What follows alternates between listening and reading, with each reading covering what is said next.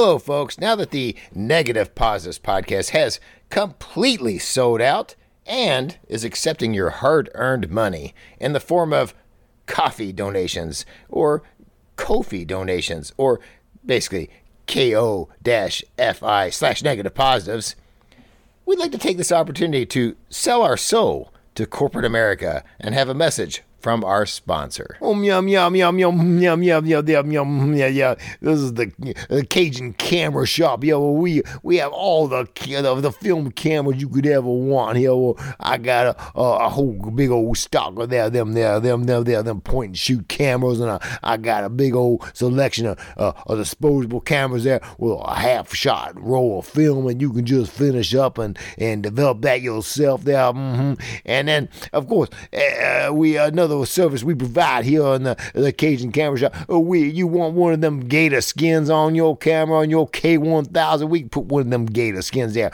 uh, right there, there, mm, right there on your K1000, and that's another service we provide. And of course, every every single day here at the shop, we got we got one of them there, there, one of them there, there, there food trucks that serves one of the the hardest jambalayas you ever did eat. Woo wee! You guys go yo yo yo yo yo yo yo yo yo yo yo the white bus gonna be on fire when you eat you you sit there now you buy a camera from me here at the Cajun Camera Shop.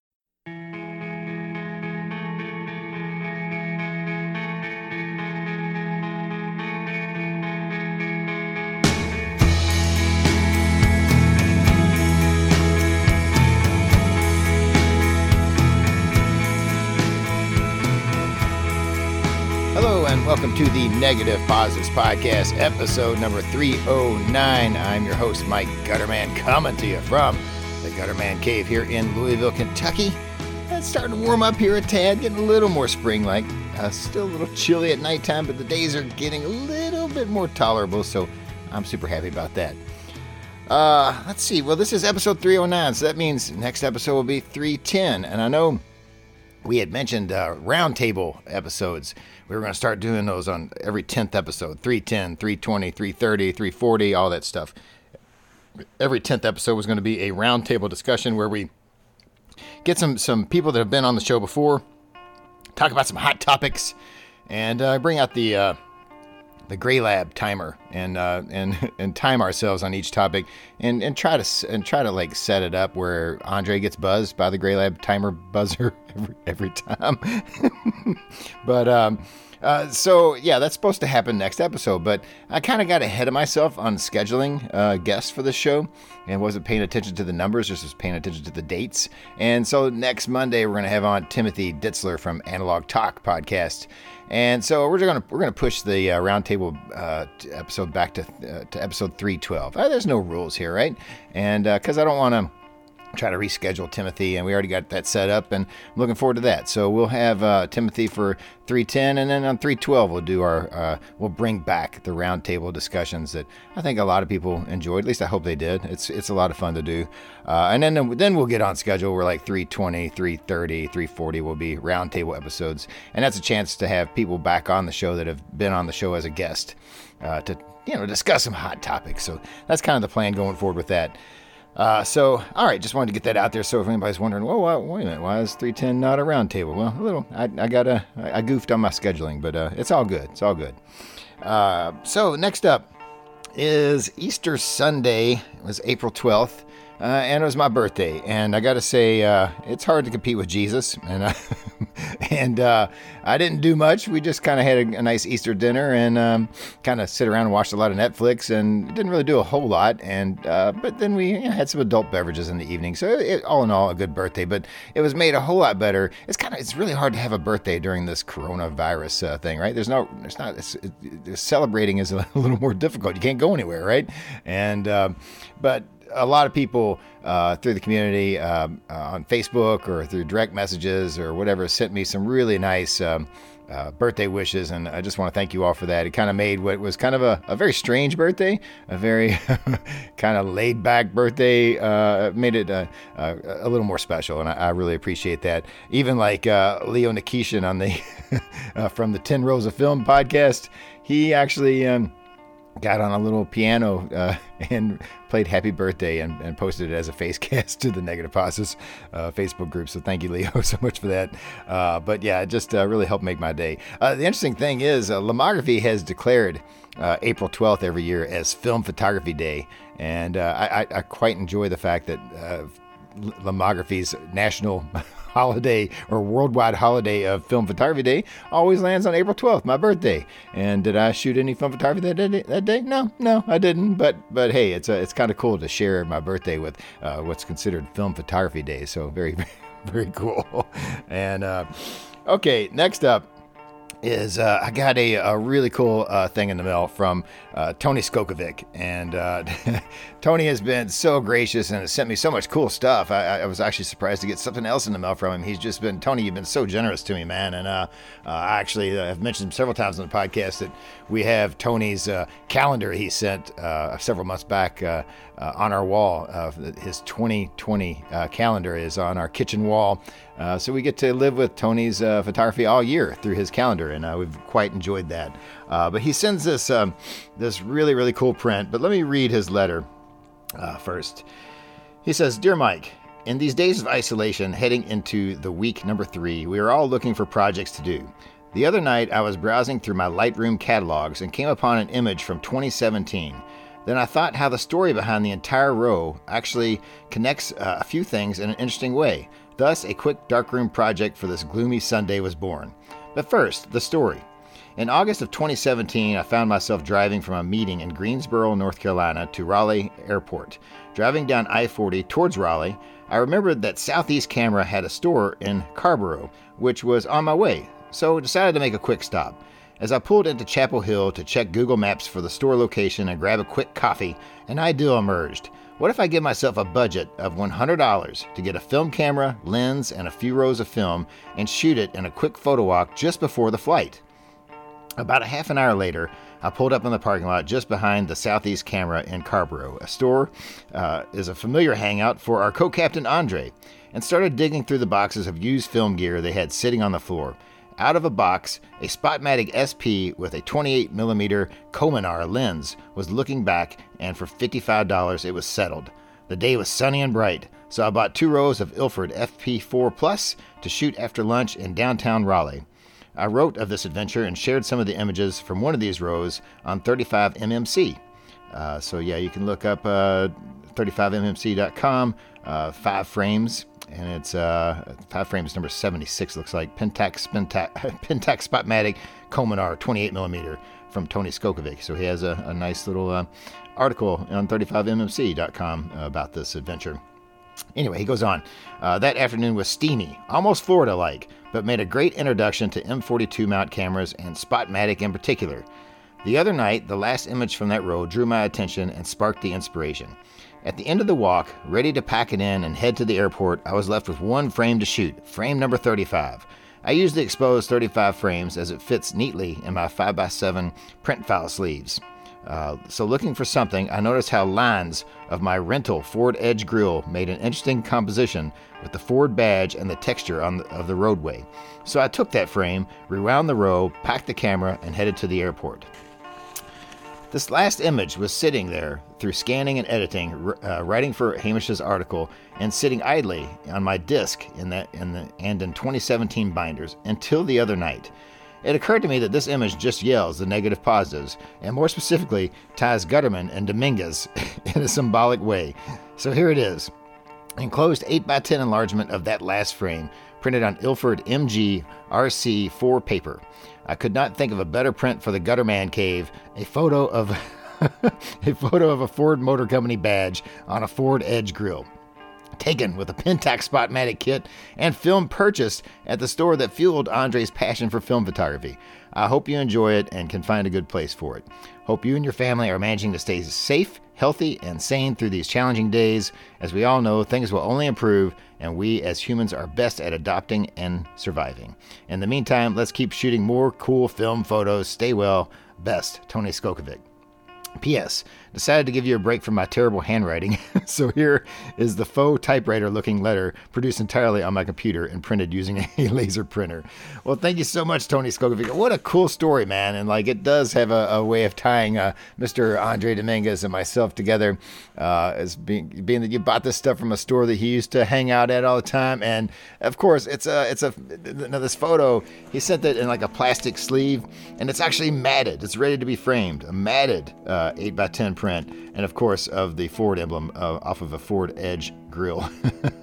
and uh, apparently that was his rental car for that that particular trip.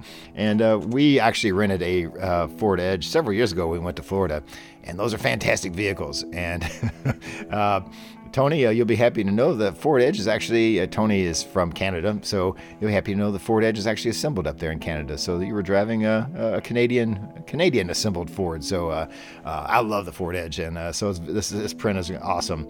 And uh, thank you so much for it. And I, I, my wife would love for us to get a Ford Edge. Uh, we're currently trying to save our money and pay off some bills so we can get ourselves into a new car because our car is a 2000 Ford Focus. It's 20 years old, and I, I think it's probably probably to the uh, to the end of its life. I can't complain. 20 years out of a car, pretty pretty good, right? That's Ford, you know, quality's job one. But uh, but looks like Ford Edge might be a little out of our price range. We're probably going to end up with a Ford Escape, which is like the smaller version of an Edge. And, and the Ford Escape is actually assembled here in, in Louisville, Kentucky, and the other Ford plant. That we have two Ford plants in Louisville, Kentucky, the one I work at, and then another plant, a smaller plant that builds the, the Ford Escape. So uh, uh, kind of cool to build, you know, buy a car possibly that's made in my hometown. So because I certainly can't afford the the cars, the trucks that we make in my plant here in my hometown because they're like they're like fifty to seventy thousand dollar pickup trucks. So, but uh, thank you so much, Tony Skokovic, for uh, just yet another uh, huge act of generosity uh, uh, that you've uh, sent me. Like just so much cool stuff, and I really appreciate it. Tony is on um, Junction Rails on Instagram, and he also has a web page that is, I believe it's junctionrails.ca is his web page. Uh, so check out Tony's work, and uh, uh, very very cool. Okay, uh, next up is um, okay. So we had a discussion on the last show uh, with uh, Roxana, Andre, and I. You know, no guests, just just us three. We had a little discussion about Instagram. And I was a little worried that, uh, you know, I kind of came off like an asshole because I was sort of, at, towards the end of that discussion, was kind of bitching about people flooding my Instagram feed with like their entire roll of film all in one day. that they shot, which uh, yeah, I, I didn't really, I didn't really get a whole lot of response about it. And I was like, man, did I come off the wrong way? Is anybody else feeling what I'm feeling, or you know? And if you don't feel what I feel, by all means, call me out on it and tell me to, you know, to, to stuff it, Mike. But but anyway, uh, I did get an email that actually sort of takes my side, so it made me feel a little better. But this person wanted to re- remain anonymous, and so and I'm not going to read their whole email. I'm just going to read a, a, little excerpt from it from an anonymous uh, uh, emailer, uh, and basically.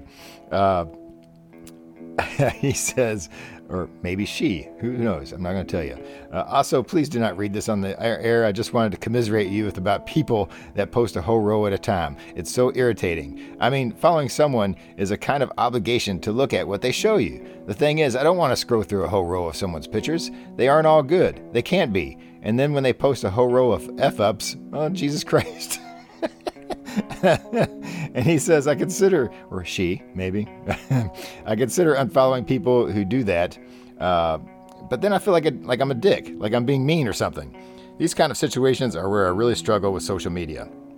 I really try to follow people who I want to be social with, and I try to limit following accounts that have thousands of followers where you know you'll never have interaction. Anyway, what the heck? So I just, uh, uh, someone actually, you know, did kind of respond, I guess, and give me a little feedback on our little Instagram discussion. So I wanted to get that out there. And, and again, I, I would love to hear what, what, other people think about uh, Instagram and how you use it. And should you load a ton of images all in one day and flood people's feeds, or uh, is that cool or not cool? Uh, but uh, another thing that happened out of that discussion is that we had a little talk about how I, I, I, Roxana and I both kind of agreed. We want to follow people that listen to uh, the podcast, and I'm sure there's people out there that are uh, that are following me that I haven't followed back because I'm kind of horrible about keeping up with that stuff, and I don't want to just follow back anybody. Uh, so I, I, we, we had kind of said if you listen to this podcast and I'm not following you or Roxana's not following you, hit us up through like a direct message. Say, hey, you know, hey, I listened to the podcast and I will gladly uh, follow you back. And uh, that's actually happened. I've had, uh, I don't know, four, five, six people hit me up over the last week or so saying, hey, Mike, I listened to the show and, uh, you know, cheers or whatever and and I've, I've made sure to respond to them and, and follow them back because I want to see what the listeners of the show are out there shooting and, and, and that's what I'm more more interested that's that's the photography I'm interested, interested in seeing on Instagram. So uh, again if uh, if you uh, are out there and you want me to uh, see your photography uh, you're listening to the show definitely hit me up a message on uh, Instagram through direct messaging and, and and tell me you're a listener and I'll gladly give you a follow. So okay next up what do we have here? Um, yeah. Um, okay. So Angelo DiCarmo, uh, he is doing the uh, expired film photography group uh, contest, and we uh, he's extended it. Uh, it was supposed to end like last Friday, but it's been extended till this Friday, April 24th, and so you can submit three three film images to this contest, uh, and so. it's it's kind of a contest based from the expired film photography group on Facebook. Um, and they are also a very active group uh, around i think they have over 4000 members much like the negative positives film photography podcast facebook group. So a very active group and uh, another positive uh, community you can uh, you can join.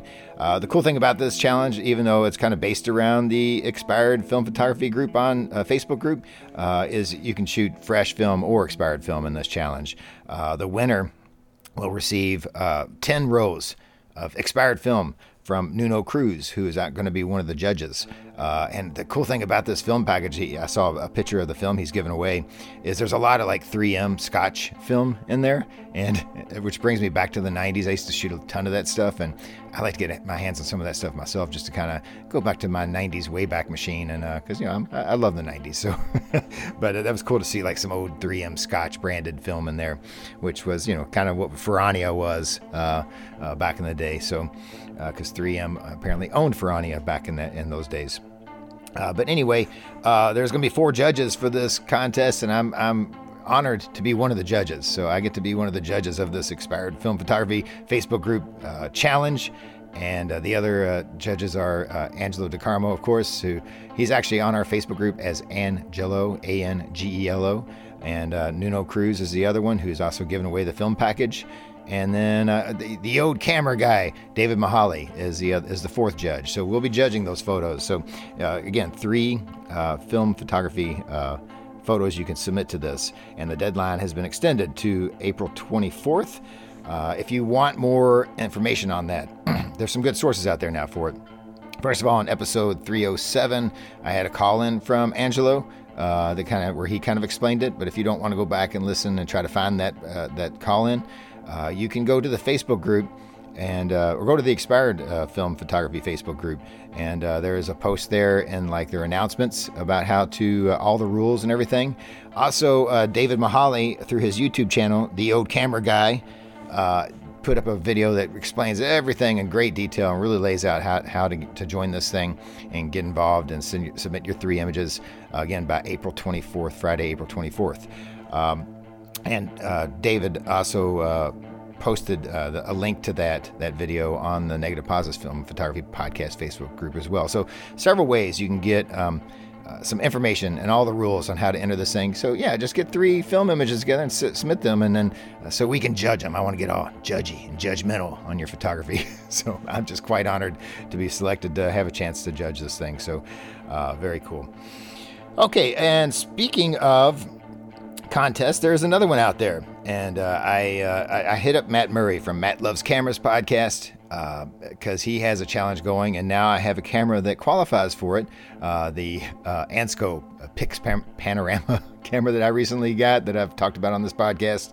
But Matt has a, a plastic pano camera challenge, and um, he, I, so I, I, reached out to Matt. I was like, "Hey, Matt, why don't you send me a call in uh, about this challenge, kind of telling everything you want people to know about it, and maybe we can get more people involved with it and all that good stuff." So uh, Matt graciously sent me a little call in about the, the, everything you need to know about the Matt Loves Cameras Plastic Pano Camera Challenge.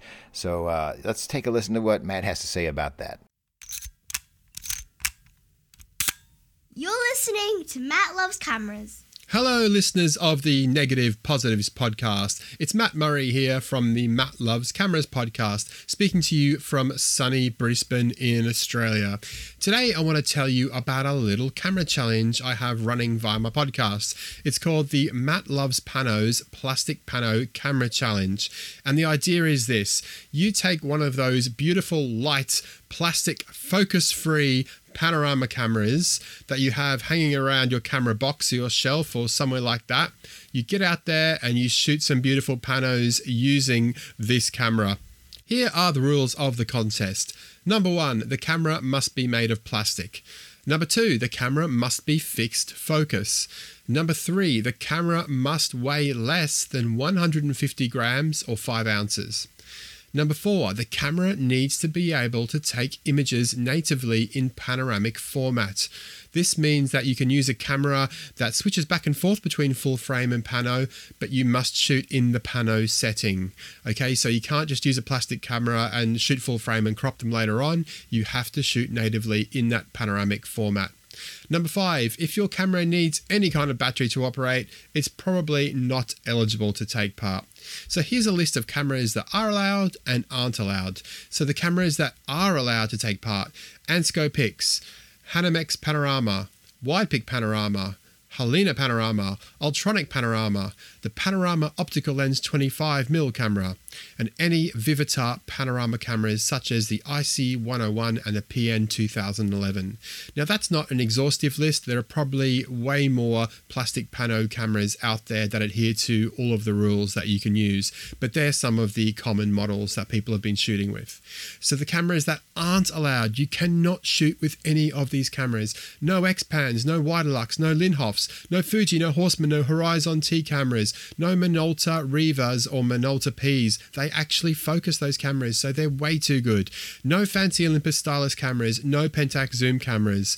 Your camera has to abide by the rules. It's got to be plastic, it's got to be light, it's got to be focus free, it's got to natively shoot in pano mode. Now, one question people have been asking what about the Sprocket Rocket? Well, I'm sorry, my friends, the Sprocket Rocket zone focuses, so it is nowhere near crappy enough for this challenge. So if you're interested, dust off those pano cameras off your shelf and get out there and shoot some panos. Now, the good news is that if you don't have one of these cameras already, they're really, really cheap. Uh, quite often, people in America I've, I've seen through the NegPos Facebook group, they've been picking these up for four or five dollars. Here in Australia, they're a little bit more expensive than that, but you should be able to pick them up really cheap if you want to take part. So the competition opened on the 1st of March 2020 and it's going to close around the end of June 2020. I've kept the end date a little bit uh, flexible just because of the COVID 19 health pandemic. I want to give people a chance to get out there and shoot these plastic, lovely little cameras. So I think it'll be around the end of June 2020. And from the time I'm recording this, that'll give you just over two months to get out there and take part if you haven't already. Now, because the competition opened on the 1st of March 2020, it means that you can't go back to your archives from five years ago and just send any old photos in. They've got to be taken inside that competition window. So, when the competition closes off, they will be judged by two of our expert judges. Uh, one of the expert judges is me, uh, and the other person is Matthew Joseph, ex Pan Man, Mr. Matthew Joseph. So we're going to judge these images and we'll crown a winner. The prizes, well, the prizes really aren't worth talking about too much. Uh, Matthew has kindly donated the only official Sunny 16 podcast mug in existence, and I'm donating some film that fell down the back of my fridge. So don't enter for the prizes, enter for the glory of winning the Plastic Pano Challenge. Now, Matthew and I are also taking Pano images, but we're not entering the main competition we're going to do a little portfolio of our plastic pano focus free images, and our images are going to be judged by a jury of seven film photography podcasters. So I'm hoping that uh, someone from NegPos will help out with this, maybe Mr. Mike Gutterman himself. But if not, we would be more than happy to have our images judged by Andre or Roxana. So yeah, there we go. So we're also having a little uh, face off there with our wonderful pano images when the competition closes. Now, if we get a lot of really good, amazing entries in, and the way it's shaping up, I think we definitely will. I plan on doing a zine with all of these wonderful images. So yeah, that's the, that's another added incentive. You know, you could have your beautiful plastic pano uh, masterpiece featured in a zine coming up in the coming months. So please, please enter. Now, if you'd like to check any of the details that I've been talking about, just head over to mattlovescameras.com and you'll see there are two pages about this challenge. So, the first one is a list of all the details and submission guidelines for the challenge. It tells you how big your images should be, where to send them to, all of that kind of stuff. The other page is of the entries so far. And so far, we've had some absolutely wonderful black and white and color images from Dominic in New York, from Michael in Florida, from Tommy in Southeast Queensland, from Matt in Wellington, New Zealand, from Joe in Norwich in England, and from Junior Wyatt in Illinois. So please keep those images rolling in. I think there's some absolute crackers there so far, and I'm really looking forward to the judging and hopefully putting together a zine of these plastic focus free pano beauties. So that's it from me about the Plastic Pano Challenge. I hope you guys will join in. Just one more reminder if you have never listened to Matt Loves Cameras, I would love to have you as a listener. This year so far, I've done episodes about the Big Mini, about the X Pan, about film photography projects you can do at home, and the Canon underwater camera, the Sure Shot A1 or the Prima AS1 as it's known in Europe. Finally, thanks to Mr. Michael Gutterman for letting me do this little plug on the Pano Challenge on the NegPos podcast. Thanks so much to Mike, Roxana, and Andre for all the fantastic work they do in promoting film photography. There's such a great community around the podcast and the Facebook group. It really is wonderful. And I certainly hope that I will see some of the pictures taken by Mike with his Ansco Pix very, very soon. Cheerio. Bye bye. Well, thank you so much, Matt Murray from the Matt Loves Cameras podcast, uh, giving us all the all the deets, the details on the uh, plastic pano camera challenge. And if you're not checking out Matt Murray's uh, podcast, Matt Loves Cameras, you absolutely should. Matt is one of the the nice guys, the good guys in the film photography community. I mean, most of us are, most everybody in the film community is pretty, pretty much good guys. But he's he's doing an excellent job with that podcast. So if you've not checked it out yet, definitely do that. Um, and also, thank you so much for the, the kind words, uh, Matt. Uh, that was very uh, very nice of you to at the end of uh, end of that little uh, talk, uh, giving us a little a little love there, and I, we definitely appreciate that. Um, also, let's see here. Um, yes, yeah, so, so, this this this competition is going to run to the end of June 2020. So you got plenty of time to do this, and uh, also, he Matt mentioned uh, possibly having uh, podcasters judge his photos in this challenge, along with uh, his uh, co-conspirator uh, Matthew Joseph on this on this this challenge. So, and he mentioned maybe somebody from the negative positives being a judge, and I'm sure either Andre, Roxana, or myself would love to uh, help you uh, help judge your photos, Matt. You, uh, for who wins between you and, and Matthew Joseph? Uh, I'm sure we'd be we would love to take part of that, uh, either individually or maybe we could all collectively as one negative positives vote, maybe maybe put in our vote. But we'd be happy to to help judge that. Be honored, honestly. So, and speaking of a contest that ends at the end of June 2020, there's another one out there, right? It's the uh, the Negative Positives Podcast 80s Filter Challenge, which we talked about announced kind of in full detail on the last episode, episode 308.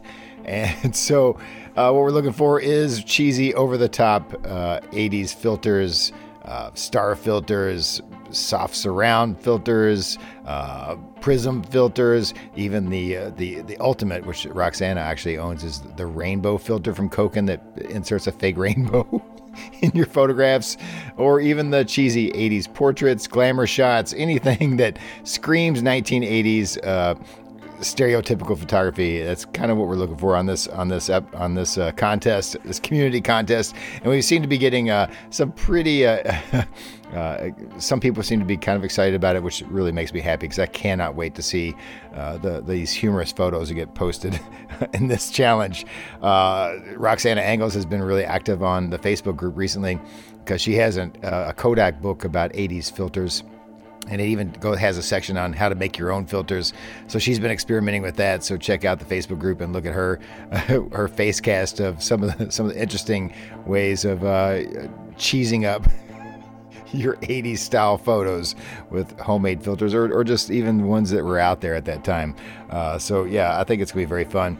Uh, again, that will run to the end of June as well. So, and that's going to be an Instagram, you know, challenge where basically you take your two favorite that you shot out of this, this challenge, your two favorite 80s uh, cheesy filter photos and submit them to Instagram and use the hashtag NPP80s Filter Challenge. And that is NPP 80S filter challenge. And uh, as the hashtag on your two favorite shots that you do in this project.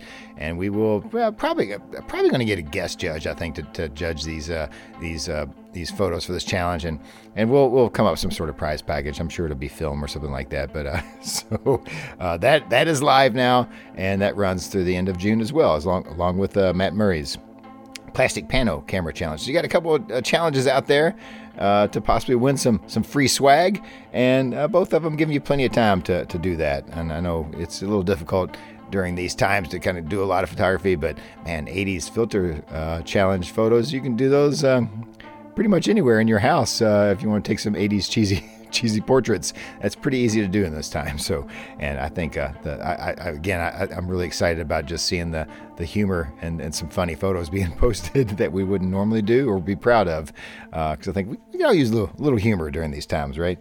So, okay, next up, uh, I had put up on these solo shows. I'm in a situation now, but not being at work, I'm pretty much in the garage late at night every single night. And like late for me is early uh, morning in like the UK and stuff like that, or like maybe even in the evening in say a land uh, called Australia. And so I put out a post on the Facebook group like, hey, if anybody wants to come on uh, to do a quick interview uh, for my solo show, uh, hit me up here. And I had quite a few people enter or uh, respond.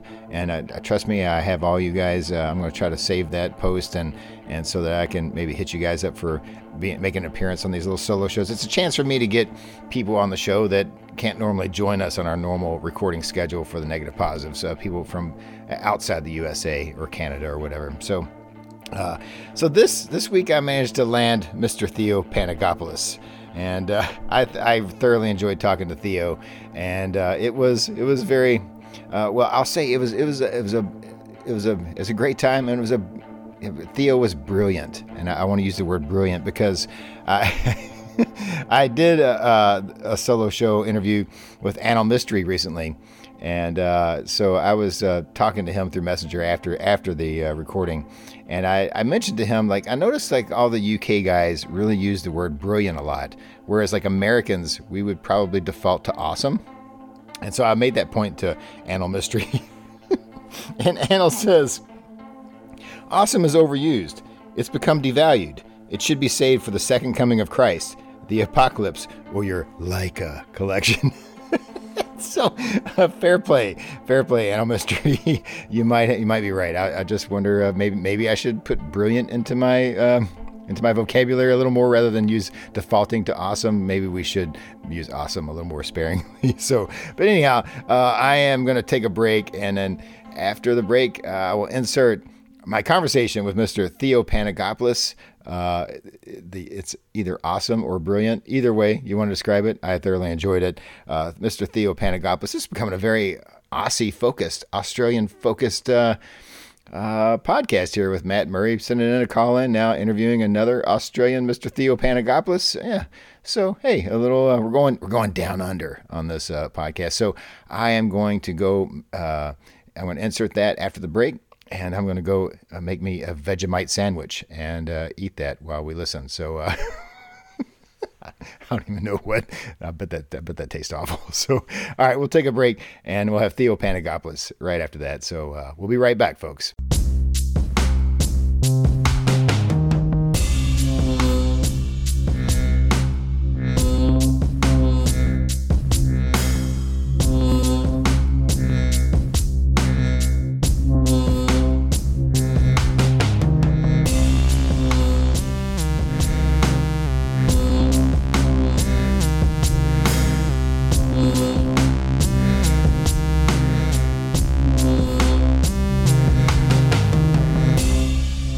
Right, folks. Uh, something I've been doing on these solo shows is, you know, I'm a I'm a night owl, and uh, I realized that uh, there's people on the other side of the pond. There's people in other parts of the world where maybe it's not such a weird time for them when we normally record the Negative Positives podcast. And and so I put up a little post on the Facebook group, and some people from other countries besides the USA uh, kind of volunteered to uh, um, you know, join me on this little solo show interview to have someone else on. They can't normally maybe make our normal recording time. Uh, but then this this gentleman actually mentioned the fact that uh, it would be a good drinking time for him. So that, that immediately put him to the top of the list. And uh, so that is none other than Mr. Theo Panagopoulos. Uh, how you doing tonight, Theo? Or uh, good Mike. I'm right? it's, it's doing really well. it's evening now, is that right? Yes, it is. It's uh, it's uh, about four thirty in the afternoon. Uh, perfect drinking time. I've opened up my Asahi Super Dry and I'm, I'm ready to go. Um, nice. And yeah, and shoot some cool film for. Oh, is that the right time? Well, you jumping the gun a tad bit, but uh, but uh, you know, I, I got to say, Theo, you have uh, probably the best last name in all the film uh, podcast, uh, the film community. Uh, uh, Panagopoulos. That's a, that's a great last name, man. It sounds like a, I don't know, like a, a cartoon character or something, or. Uh, Oh, I'm not sure about that. I should, maybe I, pronounce, I should pronounce it in Greek for you. That might help. Oh, so am I? Am I even pronouncing it properly? you're, you're, in English, you're actually pronouncing it perfectly, but okay. in, in Greek, it's Panagopoulos. Oh, uh, I, so. kind of like that. That sounds that sounds more like uh, sounds more gangster that way, man. I like that. Yeah. So yeah. so, all right, Theo. Well, this is your your first time. Uh, you know, uh, gosh, uh, we've seen you on Facecast and all this stuff, and, and and those have been very entertaining. That's something we're definitely going to dive into in this segment. But uh, but I feel like I, have known you uh, pretty well. It seemed like you've been with us for a long time. Uh, but I think this is your first time on the podcast. So how about you tell the fine folks you know, how you got into photography, how you got into this madness?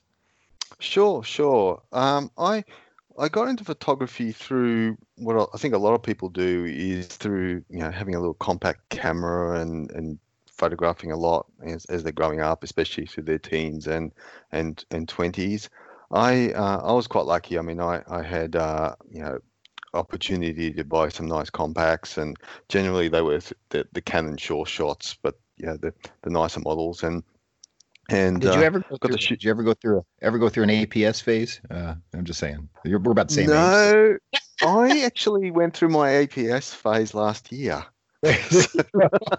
well, because it is, uh, you know, the APS Revival was the hottest trend in film photography. Taken over the world by storm. So it made it all the way to which we didn't even mention where you're where you're at. Uh, you're in Australia. Is that correct, Theo? Yes, I am. I, I currently live in Sydney, Australia. I did grow up in Melbourne, Australia, but I, have tended to to live across different parts of the world. So um, that's uh, uh, I've sort of come home back to Sydney these days. Very cool. I, I, think you're at least the second Australian I've had on the show, and I had Matt Murray on. And uh, there was one uh, uh, point that I made that I've always wanted to go to Australia and visit. Like it's literally, I think it's probably my wife and I's like top place we want to go outside of the USA that I'd like to visit. But I mentioned that there apparently is all sorts of things in Australia, all sorts of wildlife and insects that can kill you. So that always uh, has worried me a little bit. So what oh, do you think of my, yeah, my fears? Of, my fears of your wildlife is it is it uh is it uh is it is it rational i don't know oh it can be it can be even my backyard's full of uh, redback spiders which oh, we no. have to uh, be careful about so uh, um so yeah it could be i mean they're not as bad as some of the other ones they tend to, to sort of shy away but uh but yeah, you go out into some of the western suburbs of Sydney and you start hitting uh, some of the snakes there, and uh, it's a bit dangerous. And of course, we hmm. have the sharks that come in all the time. So uh, That's all pretty sounds, cool. Sounds fantastic. But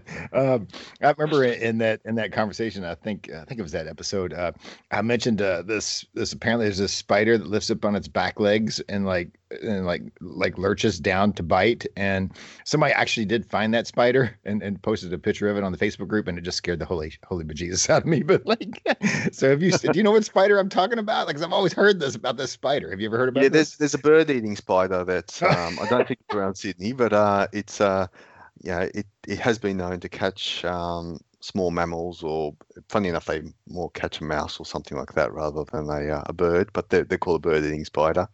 Uh, I hate it. But, uh, but the ones we have here is um, the huntsman. Um, Yeah. and, and they come into the house every so often, and they're they're about the size of your your hand, Ah, and uh, and they're pretty harmless. They won't do anything. They just look very scary. But um, they, they, how, they how could- you kill them? Because if you smash them, that's a lot of guts, man. Having a Ah, spider that big. Don't kill them, mate. You, you catch them and take them outside. Oh hell no! Hell no! You burn those things with fire, man. Like I don't, I don't know about that. But uh, all right, Theo, I got you. I got you sidetracked, man. Get back to your get back to your photography. I got I got on a went on a, a scary nature trail there. So, so yeah, I always, uh, I must admit, I always just sort of document a lot, but I was very prolific in a lot of my um, photography, which kind of lends itself to the the kind of photographer I am, which tends to be more documentary than anything else. And towards the end of the my twenties, I, you know, I um, I bought my first real SLR, um, and Nikon or Nikon, as you guys might call it. Um, F70, which is probably the worst camera you can imagine introducing someone to from an SLR perspective. It's got one of these really weird LCD dials, which you know, it's it's which is designed like a half-risen sun, which is really bizarre. and uh, um, but it did me really well, and and from there I then moved up to the Nikon ranks through to the F5, and um, by by the early 2000s I was doing some you know paid work here and there but I was also traveling a, a lot too. Um, I've lived in, you know, in the UK twice, um, total of about four and a half years. I worked in Tokyo for a year. I worked in uh, Milan for a year, um, Wow. Germany for a while, um, and yeah, it, and uh, even in uh, Moscow for a year. So, um, which was quite interesting. wow, did you Eh. did you was you in really into photography this time? So you've got shots of all those places. Yes, I do. Um, Oh, wow. By then, I was into photography, so I, I, and that's why it kind of lends itself to documentary because I was really documenting my travels, what, what I was doing there, um, what I was seeing, um, the people I was, with. Uh, mind you, back then, I wish I'd actually sort of reverted back to a few compacts at times because uh, it was a bit unnerving for people having this great big F5 in front of them sometimes. But uh, Mm. that's you know you learn as you go. Um, about that point, I, I also early 2000s started thinking about me maybe going full professional. Um, I did a few professional gigs. I was doing a bit of newspaper work.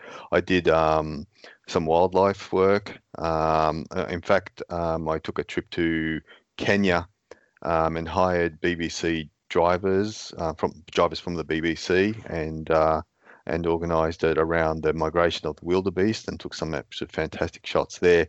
Um, wow. Where one of them actually got um, shortlisted uh, in the BBC Wildlife Awards, which was uh, oh really- wow!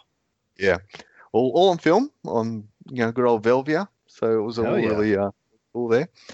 And um, but uh, you know, I kind of sat back, saw digital coming, decided I prefer to eat rather than photography alone. So um, right, I, right. I followed my career through into the corporate world, and uh, and then um, and then uh, you know, sort of got waylaid into digital for probably about six or seven years um, Mhm. in the late um, late part of the first uh, decade. Um, Sure. And then It seems to be the time everybody did that. Yeah. Mhm. yeah, yeah. It was dark. It was dark days. Dark, dark days for film at that time. Right. It was. It was Mm. very so. Um, and uh, I must admit, I didn't give it much of a second thought at the time. I was just more interested. But it was it was funny. I started documenting less and shooting less, and and it became a bit more of a chore to sort of manage um, at the time. I wasn't enjoying the process um, as much. So Mhm. About 2013, I was taking a trip to Cambodia um, just for myself, just to get away from. I'm, I'm Mhm. married. I've got two boys. Um, they're pretty much you know fairly grown up now. So I, yeah, I- we were talking. We were talking before the recording, and your boys. Um, you've been married about as long as I have, and your boys are pretty close to the same age as mine. So, uh, Theo, I'm, I'm seeing a lot of parallels in our lives, man. I think we are. We might be brothers from another mother, man. I don't know, but uh, so. Except I prefer Scotch whiskey. right, right. So uh, so yeah, so I was, I was planning for this trip, and I had my you know the big D800, the, the Nikon D800 had just come out, the big 36 megapixel um, sensor. Um, I had all the Nikon gear ready to go, and on a, on a whim, I decided to grab a Holga uh, 120 Oh, nice, nice. and the, and Tri-X, and yes. uh, took that away with me on the trip. And I, I came back and I processed that. Interesting enough, that's the current article on my website at the moment um, on uh, photo thinking, which is um, the Holga itself. And I, I, I documented that trip a little bit on the Holga. I came back and I think that was the hook. I was suddenly Hmm. hooked back into film.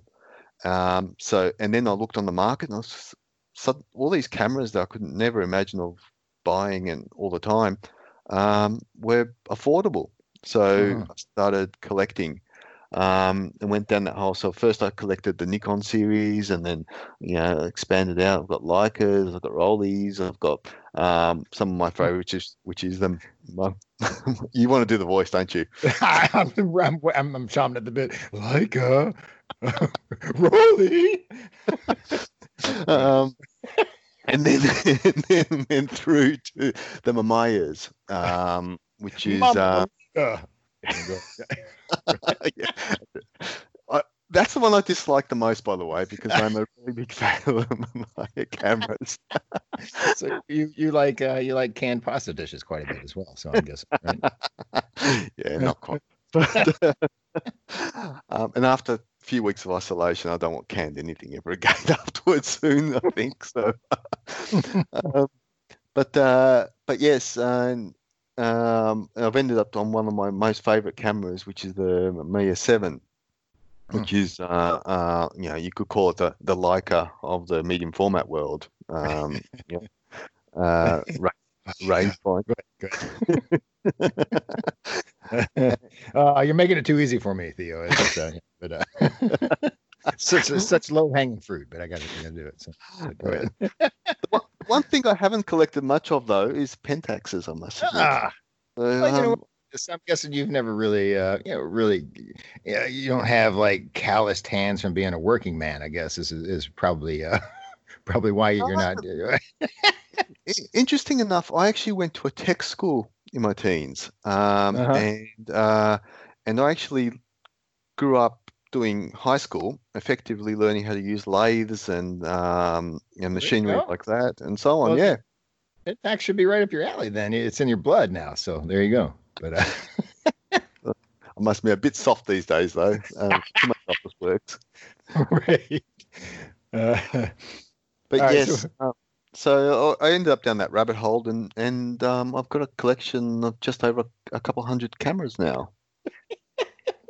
Yeah, we talked about this in the pre-show talk about what we wanted to address, and uh, you had sent me uh, some photos on uh, Facebook Messenger of, of your collection, and uh, I, I've had this theme lately where it seems like guests I've had on lately have like these massive camera collections, and I I keep thinking I found the person that has the most cameras, but uh, I keep finding new guests come on and and they may trump that, and you may be there. So what, what is your camera collection? If you had an estimate, what is it up to at this point? I think it's around 250k. So you might take the prize. That's that's incredible. wow. So, uh, okay, I have to ask this because I, as somebody that I think I'm hovering around 60, 70 range or something like that, if I count all the like really crappy point and shoots and, and plastic fantastics I have laying around in boxes and stuff like that. I did I did wean the collection a tad, but uh, with that many cameras, do you struggle with figuring out what you're going to go shoot on at any particular time, or you just kind of just uh, you know, just pick one and go with it? no, I um I actually don't because what what I do is I I start using a particular camera and I make a decision. That's what I'm going to use for the next month or so, or or two, depending on the camera and and how much I want to use it. And when you make that decision and you only load uh, film into, you know, that type of camera. So, for instance, I, I may decide to use, you know, the um, currently from an SLR perspective, I'm using an old Topcon with the the old um, original Nocton um, type lens, and um, yeah, and for a compact, I'm, I am actually using a Pentax. There you go, an Espio. Uh, That's and great. Those are great. Those are great little compacts. Yeah. They are superb. They are Mhm. superb. I'll be writing an article about one of those soon, Oh, and, awesome. and and so on. And from a rangefinder, I'll, I'll have one loaded, and and you make a decision. Okay, am I doing rangefinder or SLR today? And but you've already made the choice of which one from those. Okay. Makes sense. Otherwise- so so basically, you're covered for projects, at least what camera you're going to shoot for like the next 250 months or so. So, right? Well, that's right. that's right. It's kind of the reason why I started my website too, which Mhm. was uh, about, I think it was about 2016, 2017. I started photothinking.com, and uh, and that was specifically so I can actually write about the camera, share that information. Um, I'm not that interested in terms of trying to get big numbers or advertising or anything like that. I'm I'm more pref- I'm more my preference is to try and help people, you know, understand film photography, contribute to the community, and and when I get an email from someone saying, "Oh, I read the article on this camera and it was fantastic. I went out and bought one, and I'm having a ball," I, I think it's just worth worthwhile. Mhm. Um, but uh, but by writing about them, I also concentrate on what I'm using next because I'll Mhm. focus on that. And but there's always a little bit of side projects which I do myself, which you know things like the Leica is my personal cameras, which I use for for everything, and then eventually I write something about them. But they are Mhm. you know for more more important work, I obviously have a, a stream of cameras that I, I do focus on. I spent some time on your website before we got on this call, and uh, I had I had checked it out before, but I really kind of deep dived into it a little bit more. And I like the way your website is set up. It's very uh, organized, and I give you credit for that because I see a lot of people that I mean you're you're doing a lot of different things with your website uh, with your website, and but it seems it's very uh, just the way the menu's set up. I, I uh, congrats on that because I've seen a lot of photography websites where people were you know writing about cameras and showing their photography and stuff, and, and it can get a little bit uh, a, a mess. And you've done a good job of keeping that a, a pretty neat format. So uh, congrats on that. So yeah, it's very user friendly. So there you go. Oh, thank you, thank you. I appreciate that. That that's great. Yeah, and so in your talk about uh, kind of you getting into film photography, brought up actually a lot of lot of uh, thoughts of mine, uh, and uh, one of the reasons uh, the, the correlation between your photography and and the way I got into it is really really like incredibly similar, and I and I'm sure there's many other people that probably went through that same journey if they're about the same age as us, but because we because we grew up, uh, I mean, we're both, uh, we don't like to say it, I guess, Theo, but we're both 49 years old. So, and, uh, but, uh, oh, you promised not to say that, mate. Come on. well, I just turned 49, so I'm, I'm a spring chicken. So there you go. But, uh, but, uh, the, uh, but growing up at, uh, at our age, you know, of course, our entire childhood, all the way into our early, uh, early adulthood was all on film. It was the only choice. And, uh, and so, but then we saw, you know, uh, the, the, we saw like the end well what the decline of film the beginning of digital and and and all the way up to where we are now so i think we have people our age have a a pretty unique perspective of film photography and, and its place in our lives or whatever uh, but in my 20s and i mentioned this on the podcast quite a bit you know I, my dad was a photographer he was into photography he was a, he didn't do it uh, as much he worked so much he didn't have a whole lot of time for it but he was hugely interested in it and so uh, but he, it was never like an artsy photographer. He just wanted to take photos of the family, and um, so like I think that kind of did breed into something to me, like uh, you know the importance of taking photos. Even though I wasn't interested in in artsy photography, I wasn't interested in really even learning a camera. Even though my dad kept trying to like uh, teach me or get me into SLRs. If no, Dad, I just want a compact. Me, I just me and my college friends are going to Florida. I just need something I can just hit the button and not have to worry about anything. And but so, but I did make a, put a big importance on taking photos in my 20s, probably because uh, seeing what my dad put importance on that. Um, and even though I wasn't really into photography, did did you have some something that sort of uh, made you realize the importance of photography even before you were into the actual hobby of photography? Uh, definitely, definitely. Um, my my father wasn't into photography at all, but what he did have was a uh, Polaroid 1000. You know, the the rainbow stripe ones, Mm-hmm. and um, using the SX70 film, and uh, he would take photos, uh, you know, in the backyard of us as kids, and you know, whenever we'd go somewhere, and well, I've got albums full of those. And, and when he passed away, though, I've, I've taken the, the albums into into my house and occasionally I'll look through them and I've scanned most of them in now and it it it kind of reinforced it growing up that you should document your life because Hmm. you know when when you then pass this on to your kids, for instance, they need to refer back to something. They need to sort of look at something and go, oh, I remember that, or that was a, oh, oh, that's, yeah, that's right. Dad was a pain in the ass back then, you know, taking pictures and we didn't want it and, and so on. But it does, does bring back that memory. So, um, from, from there, it did have a bit of an influence where I just wanted to start documenting everything. So I would travel, you know, on a holiday somewhere, even by myself, and meet new people and so on. I would then, you know, photograph everything uh, with you know back then with the compact and i've got albums Mhm. full of that stuff and i've got i've kept every single negative um, i've ever taken um, in, Yeah. in a filing cabinet and I, I could never see myself parting with it and you know hamish and i've had that discussion through uh, messenger a couple of times but that's not um, um, but uh, but look i mean yeah he yeah different views um, and it, it is what it is but I, I just I just find the importance of the you know the documentary side of photography um, Mhm. more than anything else. Uh, needless to say, I don't not you know appreciate the art side of it as well. I've I've done art courses uh, where I, I've learned to expand on that. But it's really the documentary side through that influence from what my parents used to sort of photograph and, and remember. And, you know, even though they were immigrant parents that concentrated on, you know, making a life for themselves and for their kids, they still they still photographed every step of it. Hmm. Uh, it, the the Polaroids you were mentioning from your childhood, uh, I ran into a situation where I was scanning uh, a photo album of, of my wife's um, from when she was growing up, and there was a couple of Polaroids in there. They, uh, her family apparently only shot Polaroid maybe one pack of it because I didn't run into a lot of them. But uh, I, but I was surprised. These these were some Polaroids from like 1978, and uh, they had still held up and like no Hmm. fading whatsoever. It, did did you find the same? I, I was actually shocked. I I'd never really knew much about like even the old school. I mean, the real deal old school Polaroid film. I never really thought it would be that archival, but man, it, it these these Polaroids really held up. Uh, of course, they were in photo albums, that might have helped. But uh, have, did you see the same sort of thing out of these old Polaroids? Did they hold up over the test of time?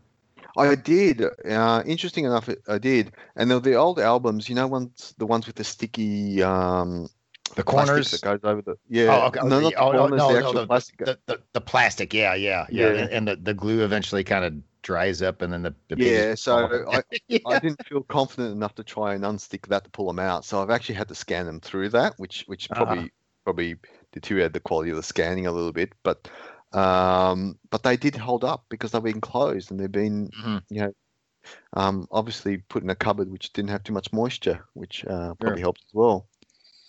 Yeah, I found that really interesting. I I, I don't necessarily I, we don't really know, but I don't necessarily have that same faith in the the new Polaroid film. But uh, as far as its Oh, archival no, nature, I've, already, I've already I've already had things um, fade already. Um, yeah, especially the Impossible uh, project. Um, oh, early on, yeah, yeah, absolutely, yeah. I, I always scan my Polaroids as soon as I as soon as I as soon as I take them Yeah, because I, I really don't, don't trust them too much. But uh, but and also uh, when you were talking about you know how you got into photography and all this, uh, you mentioned like, like the first uh, like real film camera you bought to uh, when you were getting getting serious. You want to be serious in photography, and it was like a kind of a cheap uh, uh, Nikon SLR. I, I sort of did the same thing, but I went the Pentax route. I, I bought this camera. It was a the ZX50, and it was a really it was way more bare bones than I thought it was. And uh, so once I got it, and then I started reading photography books, like well, I can't do this with my camera. Like my camera does this automatically for me. I, this doesn't give me this option. And uh, so it didn't take long before. I mean, I might have shot that thing for six months before I realized, okay, I got to get, a, I got to get a camera that gives me a little more control. How, how long did you stick with your your cheap base level Nikon before you realized, like, all right, I got to step up my game? on- only only probably oh, I think 18 months to two years. Oh, Uh, and then um, my lovely they- they weren't- she- they weren't she's, cheap she's my neighbor. She she um she, she said no, you need something better, and she went straight and got me in F5, and then you know, and, Oh, wow. and back then back then that was a five thousand dollar machine, so Oh, it goodness. was uh yeah so. Uh, oh look, a lot of my collection I have to actually attribute to my wife, my lovely wife. She um she she enables me. She finds things for me. She encourages me. Um, uh, to spend money on that because that's that's kind of what we work for and what we want to do. Yeah. Right. Otherwise, I, I would have to say, if you have 250 cameras, she's definitely completely supportive. So, so I'll give you that, man. You got you, you Yeah. got you got to with her. I'll give I'll give you that one. So, uh, It's- congrats on it's that as hard well. to hide. She draws the line though, where I keep telling her my youngest son has to move out of the main part of the house so I can actually take over his room as well. But uh, that's that's fair enough. right. Yeah. But uh, also, um, something you mentioned, I, I think probably around the same time, I guess it was probably early 2000s, uh, into like the mid 2000s. It was probably when, it, like, sort of my borderline of shooting film and then moving into digital. Uh, I did get some chances to not necessarily make it a career because I was already at Ford, uh, working at Ford at this point, but I was using photography, not just art shows, but I was using photography as a way to make some money on the side. I did a couple weddings, and then I had a friend that was a graphic designer, and he was always uh, designing web pages, and he would send me out on shoots and pay me to take photos, all digital, of course, because he needed the files as quick as possible. Uh, and I realized around that same time that um, I'm not cut out for this, man. I'm not really enjoying this. It was a lot of pressure, and I just it was taking some of the fun out of it. And then it was also around the same time that I was like, why am I not enjoying photography? And it's not just me trying to make some money on the side from it, but I just wasn't having as much fun with it. And like when I kind of gave up those little side jobs and then went back to film, it's like, heck it, I'm gonna go back to film. I used to have fun with film. Uh, it just was opened up a whole new world and it, it, it reinvigorated my interest in photography. Did you, was that sort of the same thing? And I, also like uh, at that time, uh, especially when digital came out, I felt like there was an influx of everybody trying to make money at photography because it because it, it made it so much cheaper for people to take a, bazillion shots. And like I, I feel like the the people trying to make it as a pro photographer when digital really started taking off uh, increased dramatically and made the market so hard to make any money at. And you had to like we did some a couple weddings that we charged way too little money for. And I came home and had to edit all these photos. I was like man that was not worth it whatsoever. Did you run into some of the same uh, same situations Oh, I did very much so because you could you could see it coming too. Because one of the things that digital did is it consumerized um, photography completely, Mhm. and uh, uh, my, my background is actually also working in fast-moving goods um, and logistics and um, retail. And uh, uh, you've seen this in other areas as well. You saw it in music. You saw it, it, it became, and you could see it would be a lot harder to start making a living. But also, f- from your from your point, every time I would shoot digital, it it, it felt a little bit soulless. Look, I mean, the, the, you can make some great art out of digital, and the, Oh, the sure. photos I took on my Nikon in Cambodia, for instance, are, are I love them to bits. They're they're fantastic for, for what I wanted. Um, you know, I wouldn't necessarily say they're you know National Geographic standard or anything like that, but they they were very nice.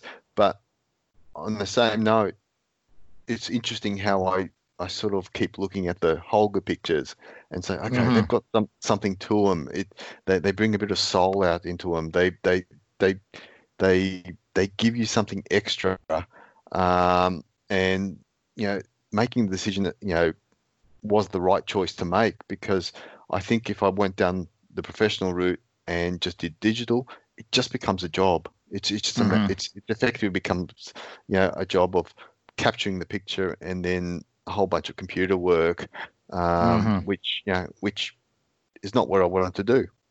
Right, right, yeah, yeah, and I always sort of felt felt like I was kind of an awful uh, photo editor anyway, as far as uh, Photoshop and all that stuff. So uh, that that kind of discouraged me as well. But and just seeing like, you know, uh, we uh, a couple weddings we shot, uh, you know, the bride and groom at that point um, already already was like expecting. Well, we want we need all the files, just send them to us, and like and, and I know like a, back in the film days, like a lot of wedding photographers they made their money like my wedding our photographer made a lot of money off the photo albums and the prints later but they don't you know that that took a big chunk out of their out of making money shooting weddings when you weren't selling them prints and the wedding photo album and all that stuff because that was where a large large source of their income came and i was seeing a couple weddings we shot you know they were already, and this is early on when digital was really taking off.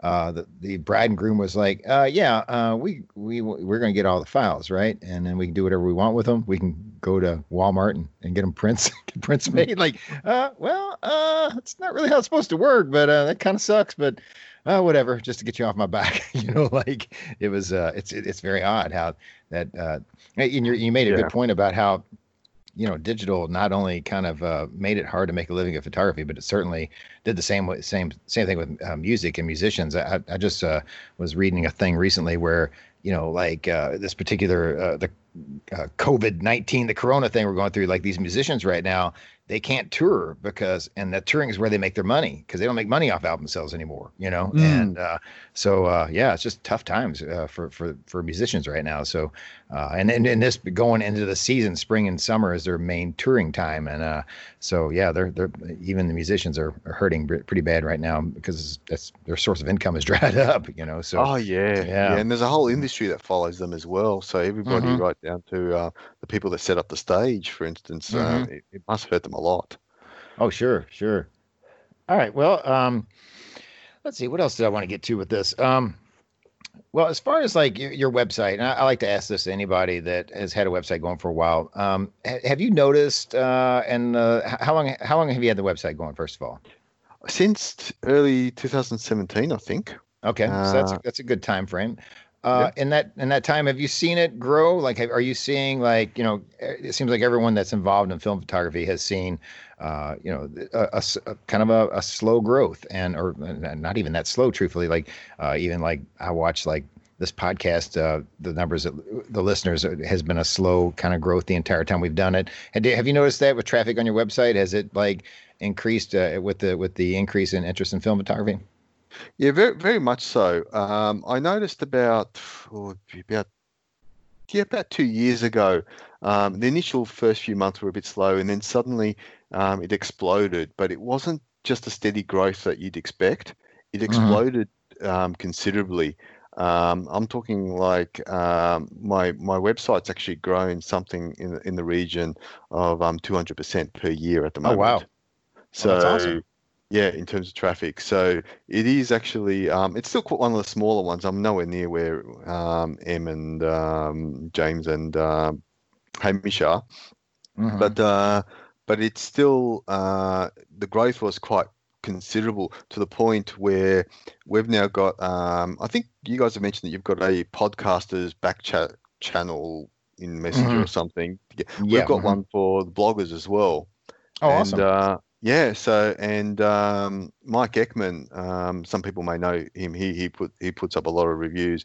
Um, Yeah, started one up mhm. with with myself and Hamish, and um, and next thing you know, we thought, oh, we'll make this an official sort of channel, and you know, we had M and Bellamy and all those guys on there after you know pretty quickly, and you know, um, yeah, for some reason, um, Hamish decided at one point to, to call it something um, along the lines of sausage porn, and um, Bellamy was asking why he, he had to explain to his wife that he'd just been invited to a group called Sausage Porn or something like that.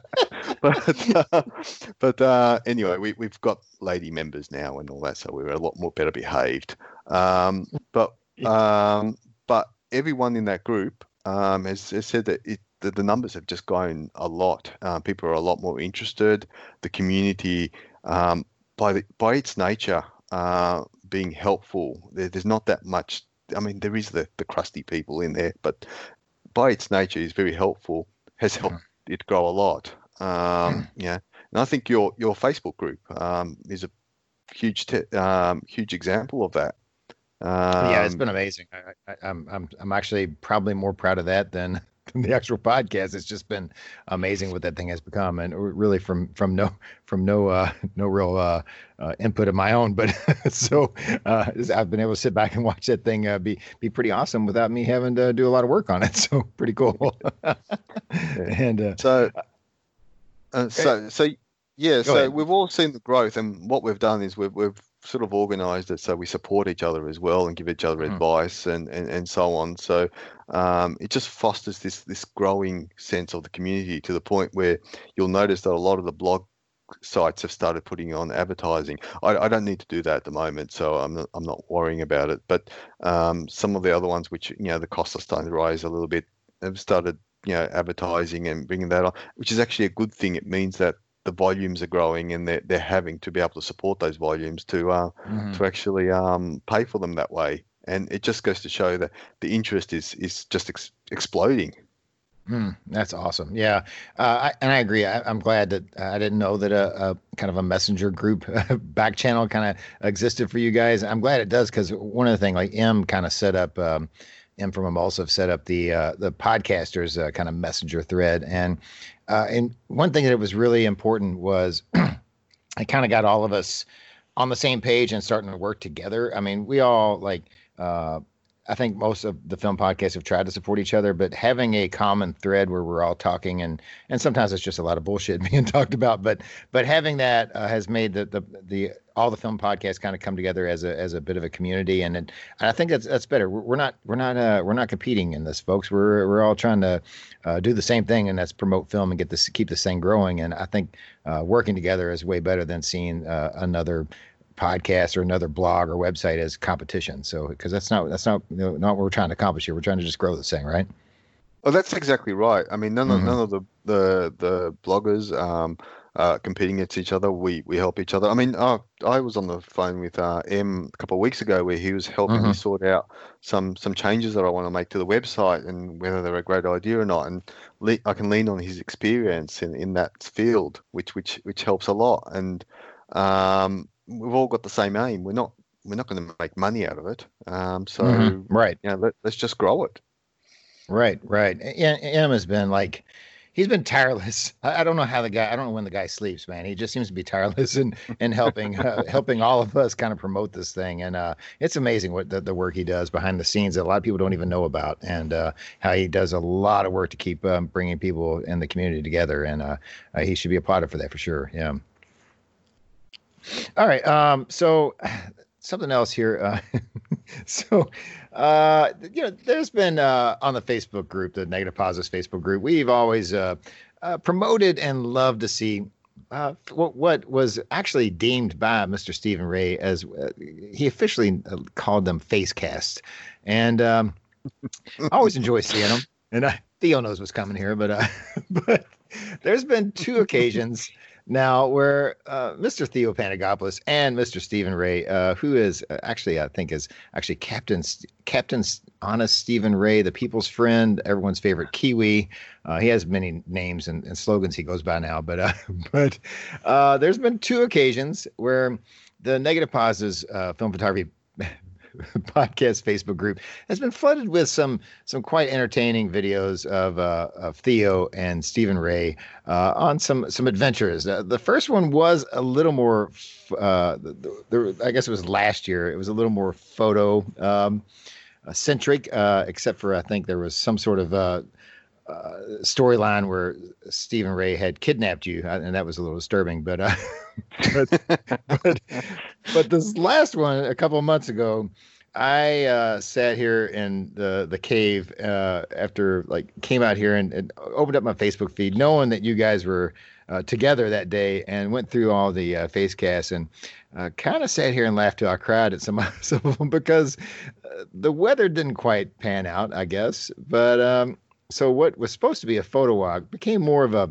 I would call a pub crawl, but I don't know. Theo, maybe maybe explain uh, explain a little bit that day, and, and just uh, uh, there's a lot of people I would love to meet in the film community, and Stephen Ray is is really high up on my list because he just looks like an absolute party, and so so. Uh, but explain uh, a little bit about that day and uh, what exactly happened, because I, I enjoyed. it's it well, reminds me it reminds me of some of my early podcasts where uh, as the podcast went on, I dive deeper into uh, drunkenness, and uh, those face casts kind of went in the same sort of storyline. So. I don't know. Maybe maybe defend yourself or explain what happened there because I thought oh, look, it's all on video. There's no defending. There's um we have to cop the guilty plea in this one. um, but uh, no, it's actually Steve. Steve's great. Um, I I reached out to him uh, last year uh, about the same time, which was about February, and said, "Look, I'm coming over. I'm doing a lot of work in New Zealand, and and and it's probably worth elaborating there. I um, I run a uh, multinational team, and a, a, lot of my team is actually in New Zealand, so I'm, I'm over there a lot, and." Uh, I um, to the point where I think um, Matt Jones is accusing me of migrating over there, which uh, which is uh, quite, quite, an interesting point. But uh, but anyway, I, um, I, I reached out to him and said, "Oh, would you like to get together some for photography?" And as it transpired, um, being the the welcoming Kiwi that he is, uh, he said, "Why don't you come over and stay with us?" And uh, I thought, "Oh, fantastic!" So, you know, you know, should I? Should I? I don't know this guy. Who is he?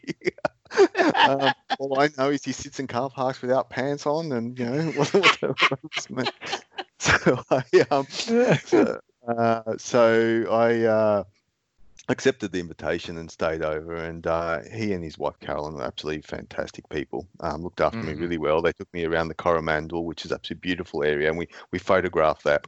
So so we get around to this year, and he he he writes to me and says, "Oh, are you coming over again soon?" I go, "Yeah, every month. Um, why don't we organise something?" So we organised to to go out and see the Black Beaches.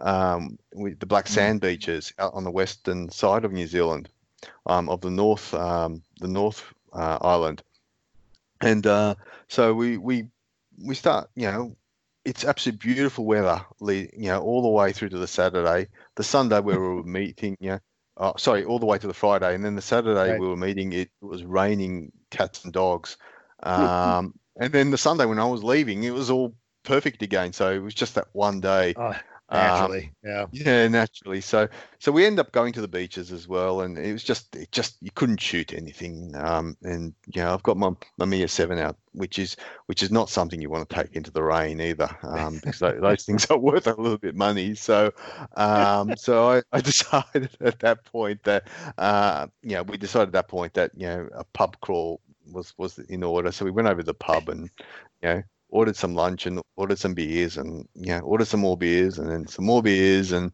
uh, he was joined by a friend of his and um, you know Carolyn came over and I think she she left in disgust halfway through because we spent out doing that. Um, so, so did, uh, did Stephen did Stephen get in Ray with the, did Stephen Ray get in, in, trouble with the better half on, on that day? Did, did you get him in trouble? Because uh, well, that's what good friends do. He wasn't in trouble at that point, but um, he did he did actually propose to a waitress afterwards. So I think that might have got him into a little bit trouble beyond that.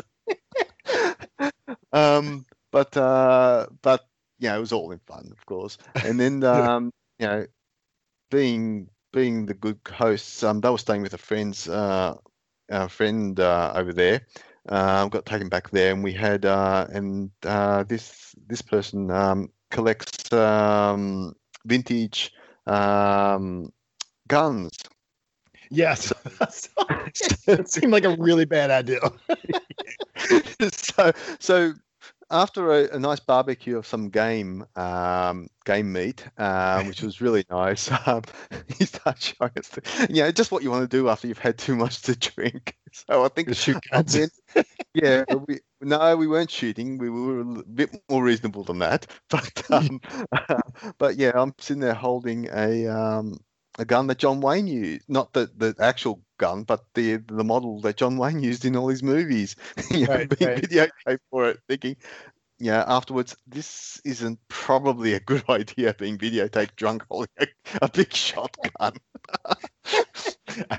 I think you uh, even maybe threatened my life a little bit on that video, and I was worried that that thing with the range that thing has. I'm pretty sure it wasn't. Yeah, gonna, pretty sure, yeah, pretty sure it wasn't. Joke about the Mamiya cameras, mate. Come on. I was pretty sure the range wasn't going to reach Louisville, Kentucky, but I thought, I don't know, man. If John Wayne used it, it might be might be pretty good. But maybe I ought to cut back on my my my, my Mama Mia jokes. But uh, I don't know. but but uh, all right, so. I gotta say it was it was hilarious, I, and uh, what I liked about it is uh, if I ever get a chance to party with you guys, I can tell that uh, it would be a blast because uh, it seems like uh, you guys are the same kind of um, uh, well, the same kind of drunks that I am is you become a, I love you man kind of drunks as so. So I, yes, I, I had my Andre moment in, in, in, in the car. I think you did, you did, you definitely had an Andre moment. oh, I loved it. I loved it. Well, uh, so now, so you've been to New Zealand several times, and I hear like nothing but like fantastic uh, uh, things about like photography in New Zealand, it, about it being just a beautiful country. Uh, did you are you finding that too? Like just New Zealand, just a amazing place to shoot photography.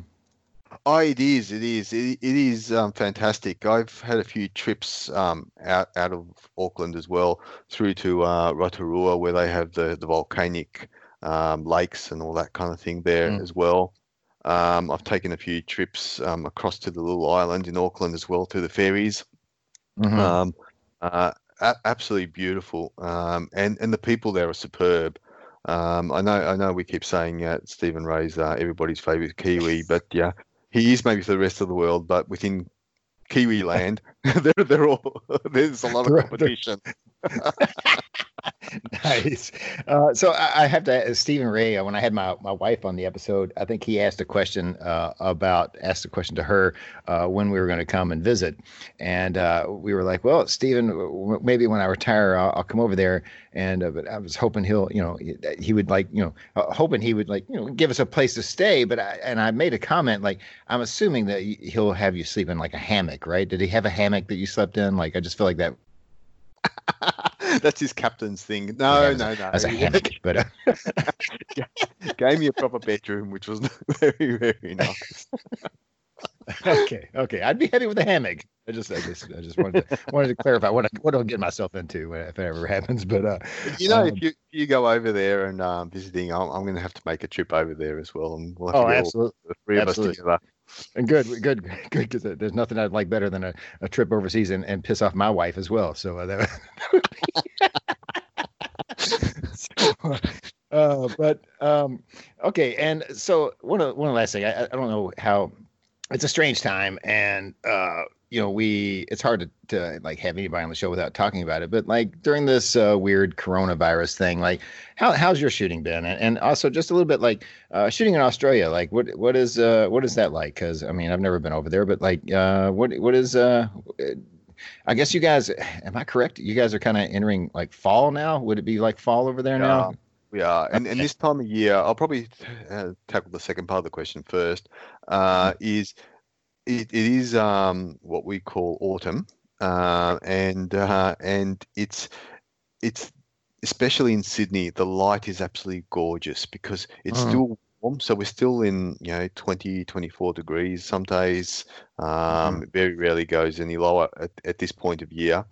Um, not that Sydney ever really gets that cold anyway. Yeah, it never, it never really gets that cold there, right? Your winter is not really that damn bad, right? I, have lived in I've lived in you know, you know in Europe and in Moscow, you know, Moscow and so on. It, it's not it's nothing.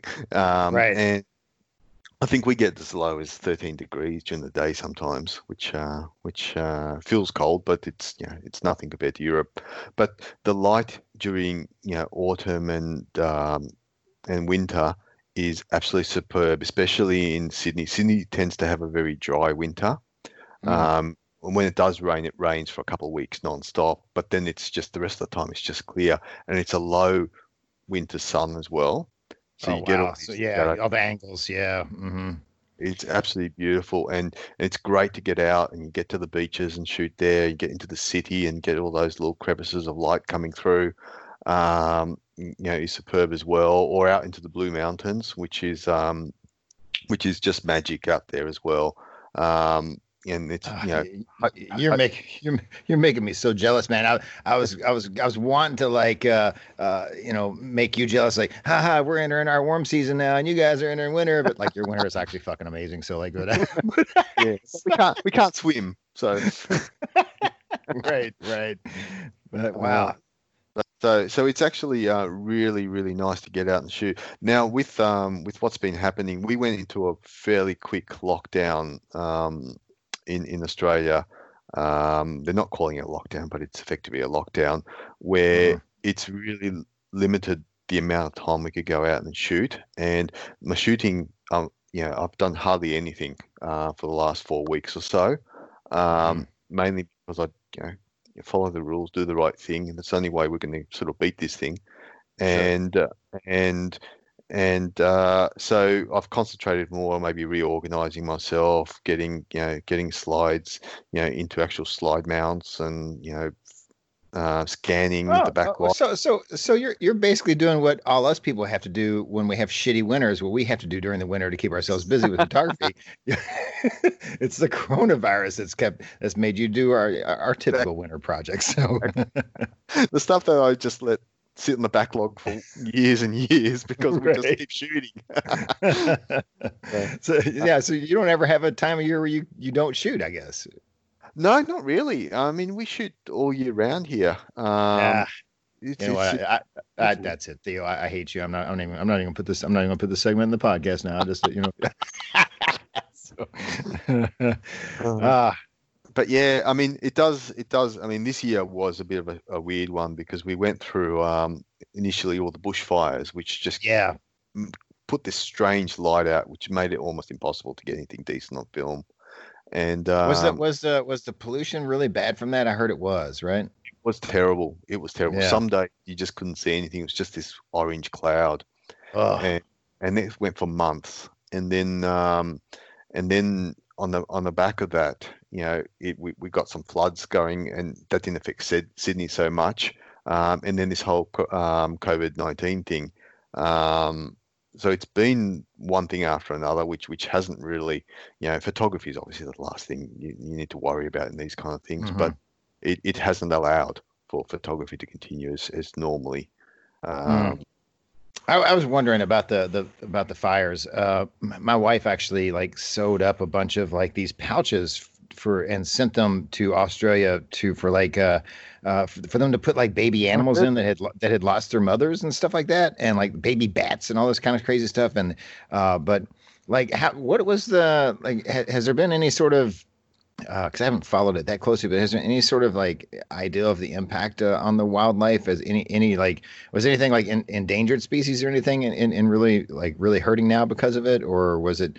There like, is, how- how- there is, including the koalas. Um, they they lost a fair fair bit because they only eat one thing, um, which Yeah. is the the eucalyptus, Eucalyptus? leaves, Yeah. which Mhm. pretty much keeps them stoned the whole time as well too. So it's, it's be really a bad bad thing to have. But um, but yeah, they they, can't they- they can't eat or party right now. So yeah, that's well, uh, that's right. that's- so, um, so that was, um, I mean, that was terrible. And but there's, a, there's, I believe there's quite a few um, animal types which which are really struggling now, and they still haven't been able to measure it because on the back of this, we we ended up all being locked up, and um, I, I think um, they they can't do the work and sort of work out the the actual damage that's occurred. Um, I know in um, one of the islands, I think it was Easter Island, um, there was a, um, a huge fire there, and there was a particular type of wallaby, which is like a small kangaroo, which Mhm. um, which isn't anywhere else in the Oh, world, um, which which could potentially be extinct now. I'm, I'm not sure what the end result was. So uh, yeah, that's uh, it's it's really terrible. I mean, the, I, I don't think people realize how big they were those fires too, because when when you actually overlay it, um, Australia's about the same size as the US, um, Mhm. And then you you overlay the the actual fires and the amount of space that's being burnt, and obviously Australia's not as populated as the US, so the fires can go bigger areas. Um, you just realize how much when you start talking about 20% of the land or something like that is on fire. Oh. That's that's an amazing amount. Gosh, that, yeah, that would be like a whole like a yeah, that would be like a, a third of the U.S. or yeah, yeah, or, Oh. or a quarter of the yeah, yeah. One of the fires was bigger than the size of um I think it was Belgium. Oh wow, So, jeez, that's crazy. Um, well, I hope hopefully uh, the good wildlife will will, will maintain. I, I wouldn't mind if it burned up some of your all's crazy spiders or whatever you got over there. Yeah, that, that's, get rid of them damn things. But uh, but yeah, wow. Um, all right, well, uh, Theo, it has been a real blast talking to you, man. And like you know, uh, it's funny every time I do these like uh, kind of solo show interviews, uh, I always go into it and I was like, yeah, we like to keep these things about thirty minutes, and uh, it never happens. It always ends up being about an hour, but I, I love it because it's uh, it's been a real blast talking to you, Theo. And uh, thanks for coming on, man. It's been it's been been very cool talking to you, talking with you. You're welcome, mate. I re- very much um enjoyed myself. Oh, awesome, awesome. Well, um, how about you tell the fine folks uh, where to check you out, your your website, and all your social media stuff, so we can get Sure, get people checking you out. The easy, the easiest place to, to find me is uh, photothinking.com. Um, it's got all my links to my socials there, including Instagram, which is Theo underscore Panagopoulos. Uh, and it's spelled there, so I won't try and uh, spell it out here. But um, I'll try to get it right in the show notes. Uh, hopefully, I'll spell it right. uh, but uh, but yeah, uh, photothinking.com. Um, I'll be uh, expanding a, a few of the things there in the near future. I've got a few uh, a few ideas where it's a bit more than camera reviews, but it seems to be the camera reviews seem to be the, the more popular thing. So I'll make sure I keep those going, um, and uh, um, and do my own photography projects on the side. And uh, I'll probably one day have a, a big release on those, and maybe even put out a zine. There you go. So, uh, out of the 250 or so cameras, do you have how many? What percentage of those you think you've put reviews on so far? What, what percentage do you think you're at? About sixty, I think, fifty or sixty. Okay. Okay. So you got a good chunk of them. So you're gonna have to you'll have to buy some more cameras in the future, I guess. I mean, yeah, keep that website going. So, yeah, yeah, that, that's that's the excuse I'm using, and I'm sticking to it. And yeah, I'll, I'll keep on that. Also, uh, with with your website, do you like we talked about how it's increased? uh, Do you get a lot of interaction? Do you get people emailing you asking questions that you help them out with? Is that something else you, that you do a lot? I do, I do actually, uh, and that's um, I always encourage that because I'm really happy to help as much as I can. Uh, the uh, you may have to wait a few days for me because it gets a bit busy sometimes, but um, but uh, I get questions like uh, I've got this camera and I'm I'm not sure how to shoot it and I'm not sure if this is working correctly and and then I'll get questions on when I do it on on a particular film what's the best way to shoot this film? How what do you rate it at? Um, I'm rubbish at answering any developing questions because I don't do my own developing yet. So Mm. um, I haven't for a long time. So, um, but um, I'm happy to help with those too. And then there's technical questions. So I'm thinking of getting this camera. I'm not sure which model to get, and and you know, um, what's the difference in the features, and um, you know, this is the kind of style I shoot. What what should I get? Um, un- unlike um, some of the other websites, I don't seem to get as many questions which are, oh, what's the best camera? right, right. I was going to ask. Uh, uh, to me, it seems like one question you get, uh, and I think uh, I think I maybe it was Mike Rosso told me that he was starting to get, and I think he's even said it on his podcast. But uh, he uh, FPP Film Photography Podcast, and uh, he was saying that he's starting to get a lot more questions from people that are just brand new to film. I mean, like absolute newbies, and they're, they're asking the, the most basic questions again that he hasn't had in several years because you know uh, there's a lot of new people entering it. So, what is the number one like new photography? Is it like, hey man, I want to try out film photography. What camera should I get? Do you do you get that one? Because I feel like that would be the first one. that people would I- ask. I, I get that, and um, luckily, most of them only take one more question to say what kind of shooting do you do, and um, and they range from I, I want to do some artwork through to I, I just want to take snapshots with a half frame with my friend, and yeah, and, and and so on. So um, yeah, interesting enough, I get a, a fair few questions from teenagers, which um, Mhm. which, which That's is awesome. really, really encouraging. Sure, it is. Yeah, very awesome. All right. Well, Theo, is again. Uh, thanks for coming on, man. It's been a, a real blast. And uh, so I, I have to do this because uh, even though this isn't the end of the solo show, I, everyone that comes on needs to have a chance to uh, say the, the famous the famous catch phrase that everyone gets wrong. So uh, and, and and and Theo practiced it a little bit uh, beforehand, and I, I'm sure he's going to nail it. So. But we'll see how that goes. But uh, uh, so all right. Again, thanks to Theo Panagopoulos. Uh, definitely check out his website and his work. Uh, he has been awesome on here. And uh, so, hey, uh, until the next segment, uh, everybody stay positive. And shoot some cool Mamiya film for like photos. Uh, Mama Mia. But uh, all right. Th- thanks, Theo. Hey, go go uh, open you up a, a nice fresh can of uh, canned pasta and uh, and. Mamiya brand pasta. All right. Uh, cheers, brother. Thanks, thanks, Mike. See you. Bye.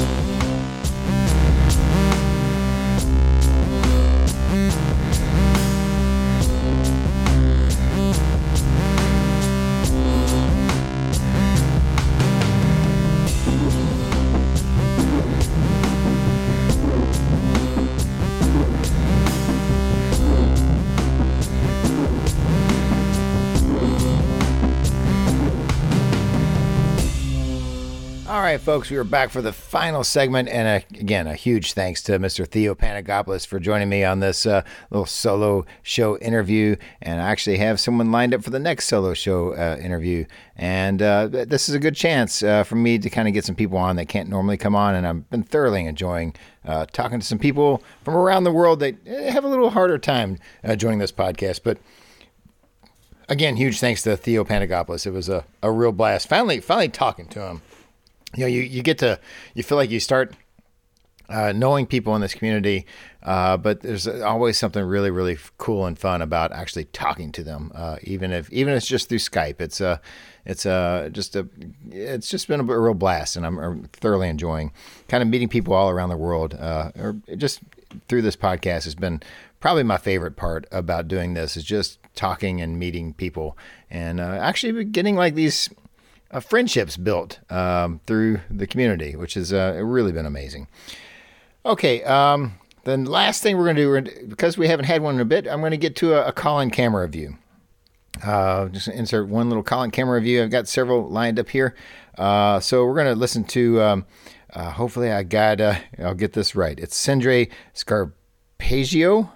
I think I got that right. Uh, Sindre, hopefully I pronounced your name properly. Sindre Scarpagio. Uh, he is going to talk about the Olympus Stylus Epic, the Mju II, uh, a camera that holds a special place in my heart. Uh, also, a little bit of a hollow hole in my heart because, uh, well, I had one and I sold it back in my digital days, and I, I still regret that sale to this to this day. but hey, you know, it is what it is. Uh, these uh, we all make mistakes, right? But let's listen to what Sindre has to say about the Olympus Stylus Epic, the Mju II. Hello, folks. My name is Sindri Skarpíðinsson. I'm sending here the, well, my first call-in camera review. Decided to make this as simple as I can, so I found a fairly simple camera. I have here the Olympus Mew, or known as Stylus Epic in America. It is, um, well, I think most people know what it is. Anyways, it's a 35mm point and shoot camera. It's very small, it's very light, it's very simple. There are not a lot of things to this camera. There is a big shutter button on top. In my case, it's very shiny. There is a cover in the front. It goes to the side. This is the sound the camera makes when it well turns on and, and moves the moves the lens a little bit. Uh, the lens is a 35 millimeter f uh, 2.8. It has multi autofocus for some reason. It's not good multi autofocus. It's uh, good-ish. It will focus on what it seems to seems to have decided. Just whatever is good. Probably some high contrast or highlight areas I would guess. Fairly old technique in this autofocus. Uh, one thing to have in mind is that uh, when you open the camera it is automatically in flash mode. So if you're gonna take photos or multiple photos of people without their knowledge you need to press one of two buttons in the back The button on the left side. That one controls the flash mode. Now they are different. I don't know, they have red eye, fill in, uh, night scene, whatever. Just press it until there's a no flash logo. And then there's no flash. But I did find an article on 35mm-c.com 35mmc.com there's an, actually an article of how to modify this camera so it retains the flash settings. Might actually read that better. Sounds like a pretty interesting thing to do. Also look like looks like something I would uh, fuck up there is yeah not much to this camera it does everything for you wind rewinds and you just press the shutting button, that's it. Um, mine has a sticker in the front. That sticker says all weather. Uh, for some of you people, that might be true. Um, I live in, uh, yeah, I live in a island that's uh, far away from everything. It's called Iceland. And all weather here doesn't quite mean the same as all weather uh, in other places. So I would say this is a, a decent summer camera. Now it's only I think 16 to 18 meters here right now where I am. But we do have, yes, we do have yellow warning and orange warning going on just like every week. And I'm not gonna take this camera out in this weather. For me, this will remain a summer camera. Uh, there is one thing that is uh, that I think is interesting, especially with those small point and shoot cameras, and I actually encourage people to try it out. I don't care if you have this one or if you have another one or whatever. Just I think you should all try this out. now these cameras they do read DX coded film and they set the ISO accordingly. And this specific model reads a DX coded film from 50 ISO to 3200. So I encourage you to look up the different DX coatings. Uh, go go to your film stash, find a decent 400 speed black and white film. Now, I'm not gonna go into, yeah, Ilford versus Kodak versus whatever, just whatever film you use. And scratch off the DX code so you will get a reading of, uh, yeah, 1600 or even 3200 and load that up into your, yeah, small point and shoot camera.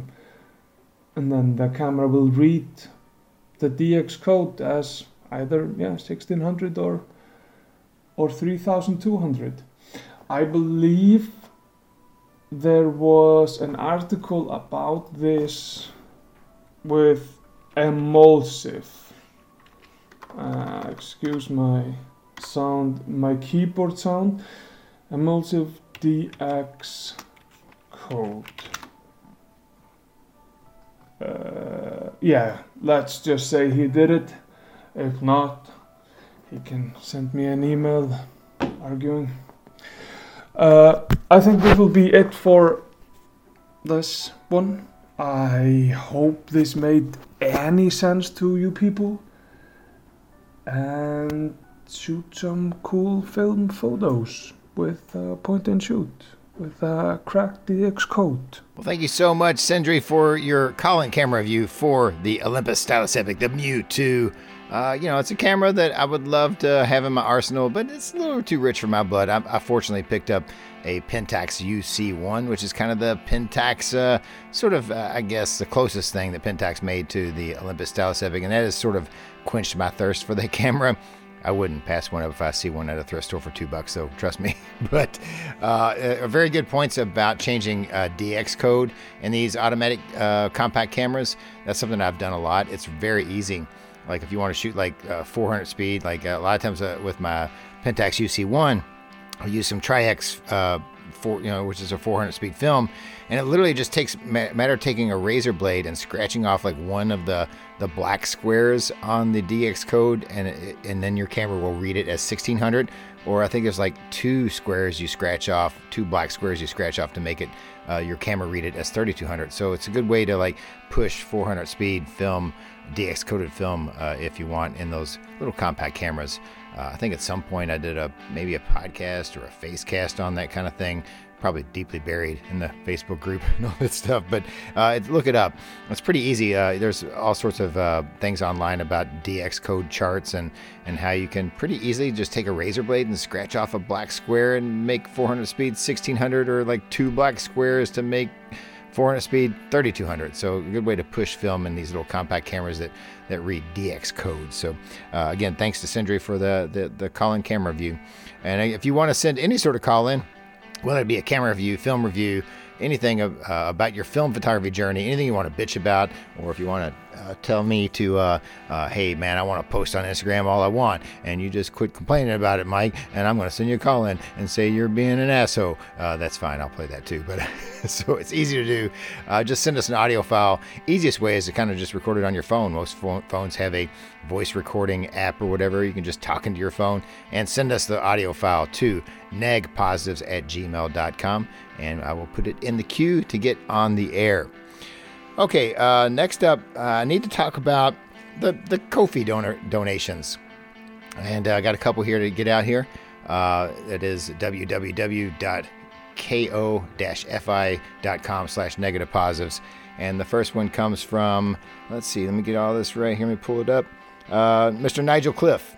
And uh, Nigel's been very supportive on, on coffee or Ko-fi or whatever, and I appreciate you, Nigel. He, he does this with a lot of podcasts. He's very generous, and uh, we definitely appreciate it. Uh, his comment was great show with Anil. He's always interesting to listen to. I agree. I thoroughly enjoyed uh, talking to Anil Mistry, and I hope you guys enjoyed that as well. Uh, super, super great guy. Just uh, man, no matter no matter what questions I threw at Anil, he had just well, it, for the UK guys had just brilliant responses, or uh, and you American guys, awesome responses. so, uh, but thank you, Nigel. And next up, Ken Bertram, and this was absolutely amazing. Uh, Ken has been very supportive of Roxana Engel's uh, uh, film uh, project with her students that are uh, dealing with issues of anxiety and using film photography as a healing process with her students, uh, something she's doing on, all in her own time. Ken has been very uh, uh, generous to her in the past and just really blew us away with this one. This is even more unbelievable. his coffee comment was the Bertram Foundation for Film Photography Studies has decided to match the donations collected for Roxana Engel's Film Photography Society during the months of March and April. Hopefully, some of the fees are covered. And uh, so basically, Ken matched all the donations you guys gave uh, through the month of uh, March and the first week of April. Ken has matched it. Unbelievable. And Roxana was blown away by this, and I've already sent her the funds through PayPal. So she has that uh, to help her through this time where she's like sending film out to students and and paying for their postage to send the film back to her for her to uh, uh, develop those uh, photos for her students and all this. So uh, something that she can really, really use. I uh, had some emails with uh, Ken when he first announced that he was going to do this to us. He sent do this for Roxana. He sent us an email. I sent him a huge thanks, like unbelievable. Like uh, basically doubled Roxana's uh, the donations to Roxana uh, within a just just by him alone, and that is unbelievable. Uh, so I gave him a huge thanks about it, and he sends us an email that says, "Mike, uh, you are very welcome." I told Roxana that if she needs supplies to let me know, however, she might not ask me. If you hear of anything she needs, send me an email. The reasons I support the class are various. I had a great program in high school where I took photography classes half a day and went to high school the other half and I'm just paying it forward. Plus, Andre says we have to get these kids hooked on film. I worked as a counselor for 23 years, so I have an idea of what she is doing, and I use photography in one of those jobs. So I, I believe strongly on how photography can help with anxiety, stress, and life in general. Take care, Ken. Well, thank you so much, Ken. That is unbelievable. Uh, basically, doubling the donations that you guys, uh, the listeners, sent to help Roxana out. He uh, just him himself alone doubled that and by matching your all's donations and that is unbelievable. Ken bertram you were awesome. Thank you so much and i'm sure roxana will uh, will love to thank you as well. Uh, she was extremely blown away by it. Uh, just unbelievable. All right well that's it for the the coffee donations and uh, thank you guys so much. And uh, for the for this month uh, through the rest of this month, probably into May, probably for the foreseeable future until we get past this uh, coronavirus, uh, COVID 19 uh, thing that we're all going through. Uh, every donation that we receive in the Negative Positives uh, coffee account, we will be donating to some sort of relief fund for coronavirus uh, and COVID 19, uh, whatever we can find that we think would uh, could really use some help, uh, we're going to use those donations to uh, send that on to something that can help out people that are having some even more troublesome times than maybe some of us are having. So that's just what we're doing with the coffee donations for the rest of this month and probably into the foreseeable future until we get uh, opened up, I guess, and things get back to back to normal, I guess. So uh, I feel like uh, that's kind of the least we can do. All right. Um, the last thing I want to get to is uh, before I get to the, the, socials to end the show. Uh, you know, I have a, a, on these solo shows. At the end of every social, solo show, I put out a music file, right? a music file from someone in the community that is also a musician as well as a photographer. And if you guys are out there and you do some music on the side, if it's one of your other passions, uh, I am calling out for this stuff because I am thoroughly enjoying hearing what people in the community, the kind of music they create, and all that. It's just been a real, uh, a real blast getting these files. And I have uh, quite a few songs received from several people, uh, and so you know, not quite running out of them yet, but I can always use more because uh, I'm trying to like some people sent like four or five songs, so I'm not playing like four or five solo shows in a row of all their material. I'm trying to like you know separate it and keep it fresh, uh, but so I can always use more. And so if you guys are out there and you happen to be a musician like myself, and you also you know have some recordings, it can be demo recordings. It doesn't have to be like perfectly recorded or anything. Don't worry about that. Don't worry about the sound quality I will put it on the show. If you have any original music that you've done yourself, I, I, am thoroughly enjoying it, and I would definitely like to put it on the end of these solo shows. So for this week, uh, we're going back to uh, Mr. Karsten Doc Deutschman, and uh, he uh, sent us a. Uh, I believe it was the first song we played from him a couple, probably a couple months ago, was a song called "Monstrous Walk." Uh, which was like a uh, like a kind of a, a theme song for a short animation movie. but we also have his next song here. I'm going to insert on this uh, particular week, and it's called Ska Number One.